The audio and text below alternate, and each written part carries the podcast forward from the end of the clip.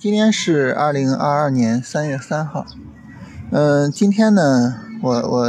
准备就是录的特殊一些哈，就是我现在在外头带孩子玩，然后呢在外头跟大家录的，呃，所以声音可能有一点吵哈。那另外呢，我想今天跟大家闲聊一下，就是关于呃带孩子这个话题，啊、呃，不知道聊这个会不会挨打哈？呃，其实我我经常就是。呃，下午会带孩子出来啊，天气暖和什么的。然后呢，这个如果大家看，比如说我发音频发的特别晚，然后十点之后，甚至十一点之后，啊，基本上就是因为下午带孩子出来耽搁时间了啊。下午带着孩子，然后回家之后，呃，做饭、收拾，然后呢，在这个复盘，是吧？复完盘录新米团的视频啊，最后录这个音频。嗯、呃，就就会搞到特别晚。呃，如果说要是偶尔发的比较早哈，那就是没啥事儿，就是没带孩子，然后就能早点录一些。那一般带孩子出来呢，也是收盘之后，就是一般行情走着的时候，会在电脑前面看着，就是看看市场发生了什么。呃，今天呢，我们看到上午是有一个明显的顶背离啊。然后顶背离之后就是一个调整的过程，上证指数其实调的算小的，调的算比较温柔的。呃，你像创指呢，这两天已经是一个连续的调整，就显得调的就稍微的大了一点啊。所以整体上来说呢，市场不好不坏，啊、就是呃我们真的有有波段仓有什么的，你要持有问题也不大，呃，你短线仓呢出场了问题也不大。现在这个行情哈，呃，就是资金都跑去炒跟俄乌局势相关的那些概念股，然后其他的方面呢没有足够的资金啊，就显得就是不温不火。所以整体上来说呢，这个、呃、行情呢在一个正常发展的过程中，然后没有什么特别的意外，同时呢也没有很大的惊喜。那今天一个比较奇怪的或者一个比较有意思的事情，就是今天是一个放量的一个走势。今天早晨的时候一开盘我就跟人说，我说哎，今天这行情有点奇怪啊，高开放量，这可能就是说大家很多人一看高开就跑了，就是还是对市场整体上有一些担心。但是呢呃，这么这么去跑吧，也没有把市场整个砸下来，所以还是那个词哈，就是不温不火。那这样呢，就是波段我们就不说了，你波段你就耐心持仓就可以了。呃，如果说后续市场不向上突破三千五，然后又跌下来，呃，这个时候呢，波段还可以再做啊、呃，这个到时候我们看情况。短线上呢，就如果说这个个股走得好，没有止盈的，后续还是正常的持仓和出场。然后如果说呢，我们这个呃。就是短线股已经出场的，就耐心的在等一个新的短线调整，然后看看市场给什么样的机会，然后我们怎么样去做啊。所以现在不用考虑进场的事情，呃、有有点早，因为刚刚开始一个三十分钟的调整。呃，当然呢，你说市场有没有可能就直接再往上拉呢？有这种可能性啊，尤其是上证调的没有那么厉害，所以呢，就是一方面这个波段仓是吧？呃，它能够起到一个防踏空的作用。另外一方面呢，就是个股强啊、呃，我们也不用完全出场，也能起到一定的防踏空的作用。这个时候我们可能心态就会比较平稳啊，然后呢就能够耐心的去等、呃。这也是做波段仓一个很特殊的意义啊。在今年跨年演讲的时候，呃，我跟洗米团跟训练营的人聊啊，其中就聊到这个。呃，部分就是你仅仅靠短线的操作，无论再精准，都没有办法。一方面避免踏空，另外一方面呢，避免亏损，啊，只有跟其他的级别相结合，才能更好的去处理呃行情，更好的去调配仓位。呃，那么这是整体上行情的情况。然后我跟大家聊一聊，就是关于带孩子的这个事情。呃，为什么聊这个呢？因为我昨天那个音频跟大家聊了之后啊，就是有些朋友在微信上问我这个生活的状态什么的，呃，然后我我基本上就是，呃，生活的很大一部分是跟孩子去联系在一起的。比如说现在我就是他在一个那个场馆里面滑那个滑轮鞋，然后我就在外面看着他啊，所以就像我说的啊，可能会显得有点吵。然后呢，我觉得就是我们很多人带孩子哈、啊，呃，有一个误区，就是过分的去重视呃知识技能方面的东西，然后呢又过分的轻视呃和情绪情感相关的东西。我觉得这是一个非常大的误区。嗯、呃，我我们以前有个电视剧啊，好像是谁演的，佟大为啊，叫什么虎妈猫爸啊，就是妈妈对孩子要求比较严格，然后爸爸对孩子要求就没有那么严格。然后我我跟他妈妈，我们也是这样的一个组合，就是他妈特别重视就是那些技能方面的东西，什么学弹钢琴啦啊，然后学画画啦，然后这个呃学习，然后抓学习成绩啦等等的这些。其实嗯我我自己对这方面呢，我觉得当然它很重要，就是人的话你你总要有有基本的理性的思维方式，你总要有基本的常识的这些知识的储备，呃这些东西很重要，没问题，非常重要。呃但是呢我觉得更重要的就是呃一个人呢他的他的情感应该是完整的，呃应该是比如说他可能是比较有安全感的，然后一个人可能他会对生命对生活有更多的体验，然后等等的这些吧。我我觉得这些方面更重要一些。我觉得呃就是你只有这样你才是一个非常完整的人。如果说你就是强调那些技能那些知识的话，那我我我们不如都变成机器人好了，对不对？机器人学那些东西学得最厉害了。嗯、呃、现在我们不是说这个很多 A I 能谱曲，然后谱的曲子比柴可夫斯基更像柴可夫斯基吗？对吧？那我们都变 A I 好了，我们为什么要做人呢？你做人不是因为你有什么知识、能力、技能，而是因为你有情感，呃，你能够跟人互动，你能够跟人，就人与人之间能够相互取暖。所以我我觉得就是我们就是关于孩子这个方面，我觉得这个方面是我们特别容易忽视的，但是它又是非常重要的。那么呃就是我我们怎么样去去做这个方面呢？我我自己想了一下哈，呃我觉得就是首先就是陪玩。这个陪玩呢，它既有我们这种日常的就是每天的啊什么这个幼儿园放学了或者小学放学了，然后在外头跑在外头玩，可能也有什么呢，你比如说你假期然后出去去什么景点玩，或者去什么博物馆或者诸如此类的哈，就是陪玩。第二个呢，我觉得吃是特别重要的一个事情，吃是人生中最重要的事情之一。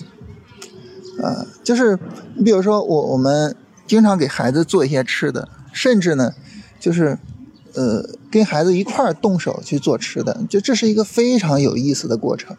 就是我我我其实我做饭特别的烂，但是我很喜欢很喜欢做饭，这个真的，呃，我我我做饭的时候，我有一个很重要的体会，我觉得跟学习也有关系。就是嗯，我们知道学习这个东西哈，它分为天赋的方面和努力的方面。天赋的方面就是你一点就透，呃，你一伸手就立马能够做到这个水平，我觉得这是天赋的方面。我们在学很多东西的时候哈，其实就是我我们可能很难抽出自己天赋的方面太多，包括玩游戏，嗯、呃，很多人玩游戏这个，比如说你玩那个王者荣耀，你的天赋的方面是一个什么水平？可能很多人到这个水平，再往上努力努力。啊，觉得自己没办法有很大的提高，就就不玩了，就换个别的游戏。所以你看为什么王者荣耀搞那么多英雄，我觉得就是让你换英雄的，你不要换游戏好吧，你你换英雄好吧，呃，你还继续玩王者荣耀，还继续在我们这个上面耗你的时间和金钱。嗯、但是我我属于就是就特别手残的那种，特别特别的手残。呃，所以我我玩游戏不行，然后我就我就不玩。然后呢，我这个做饭其实也不行，但是这个呢就是勉强学着做。但是当你勉强学着做的时候呢，就是不断的努力之后呢，你可能就觉得啊，我确实是能够慢慢的就是不知不觉的能够超越自己的那个天赋的限制。为什么呢？因为很多道理都是相通的，比如做饭的道理和做交易的道理有些时候是相通的，然后你做这个菜的道理和做那个菜的道理是相通的，你做的越多了之后，你越容易融会贯通。而你一旦说融会贯通了，这个时候其实你的水平就很容易提升，尤其是很容易去突破你那个天然的那个天赋的局限性。呃，所以呢就是呃，很多人跟我讲哈，这个觉得学交易特别难，然后觉得自己，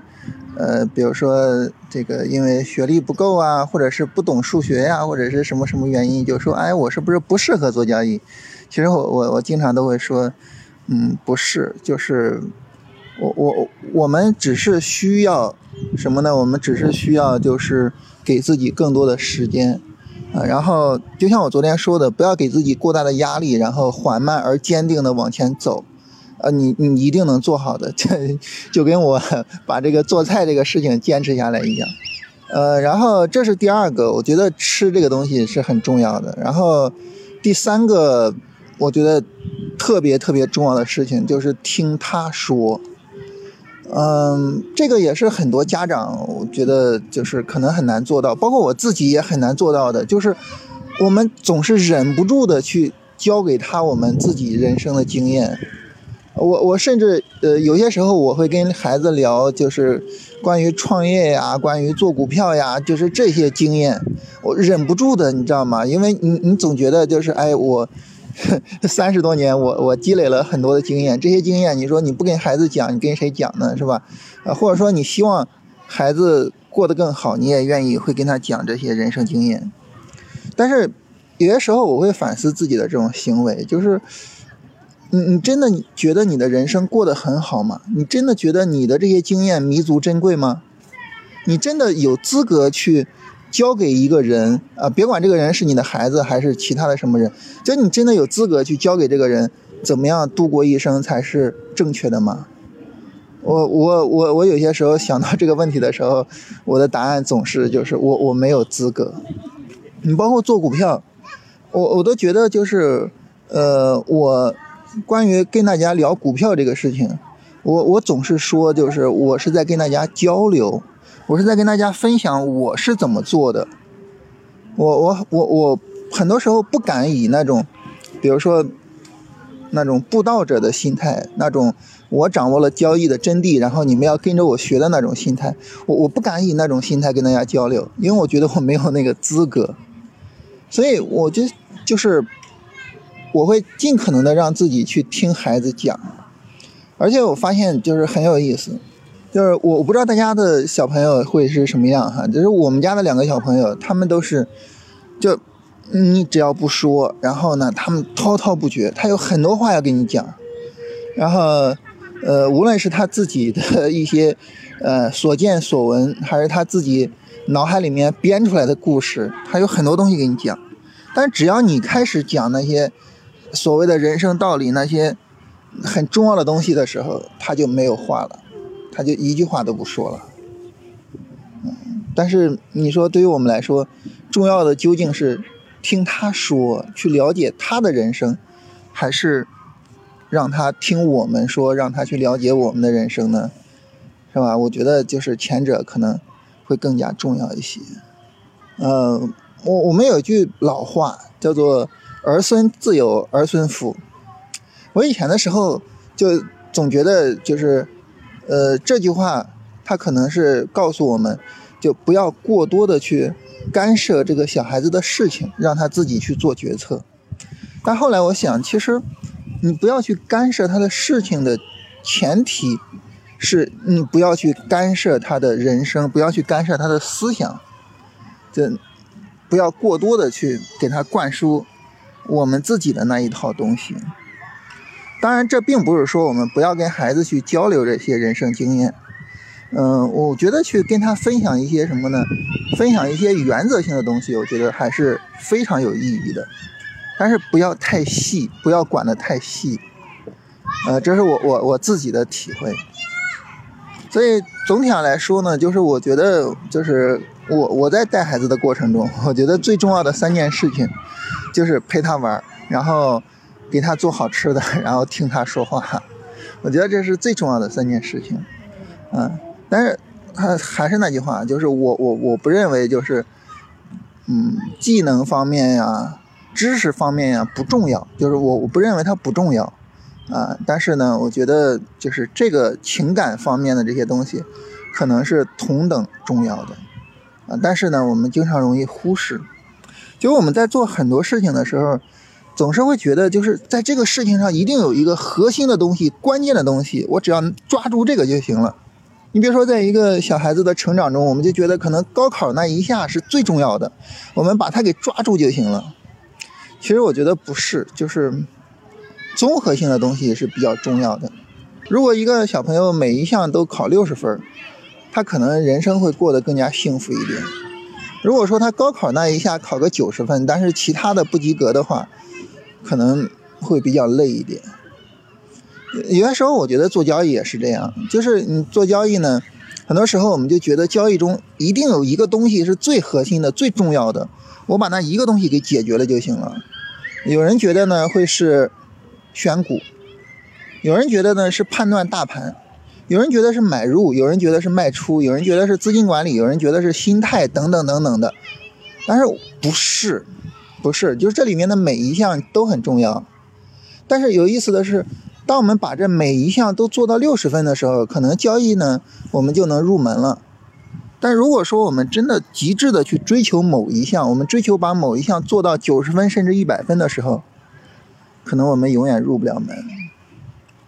所以这就是为什么我经常跟大家讲，就是交易是一个流程，我们去关注流程的全过程，而不仅仅是它其中的某一项，就主要就是这方面的一个思考。呃，这就是我今天要跟大家聊的全部的内容。呃，明天我们聊交易，好吧？我我跟大家闲扯扯了两天了，我明天不再扯了啊！我想一想，在交易中有什么重要的，然后跟大家聊一下。